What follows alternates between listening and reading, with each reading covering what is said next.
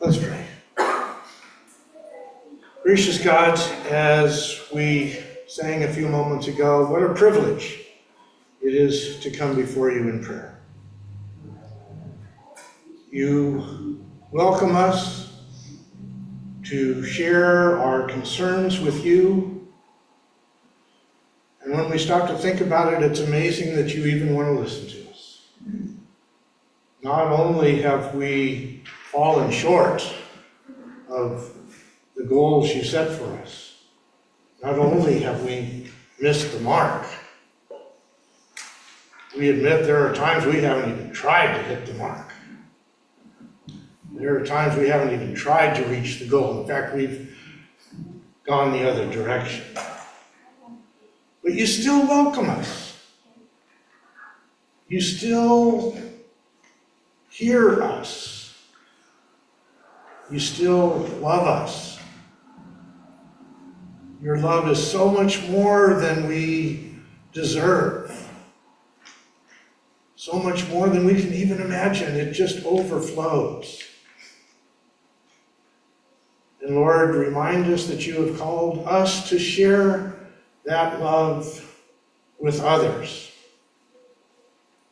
And as you have been generous in your love, so may we be generous as we share your love with others. We've got love to burn. It's not going to run out.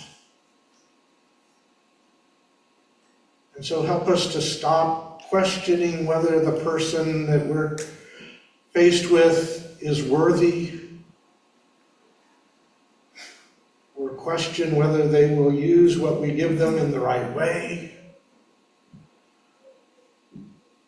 or question whether they really want it or need it. But help us always to be loving and trust you with the results. And Lord, we live in a world of conflict. When we look at Ukraine and Israel, Palestine, Somalia, so many places, and even right in our own communities, right in our own homes. Help us start by listening to others, be willing to consider other opinions, other possibilities. And even when we can't reach complete agreement, Lord, help us to be respectful and caring and loving as you are with us. We offer these prayers in the name of Jesus, the Christ, who taught us when praying to say, Our Father, who art in heaven, hallowed be thy name. Thy kingdom come, thy will be done on earth as it is in heaven.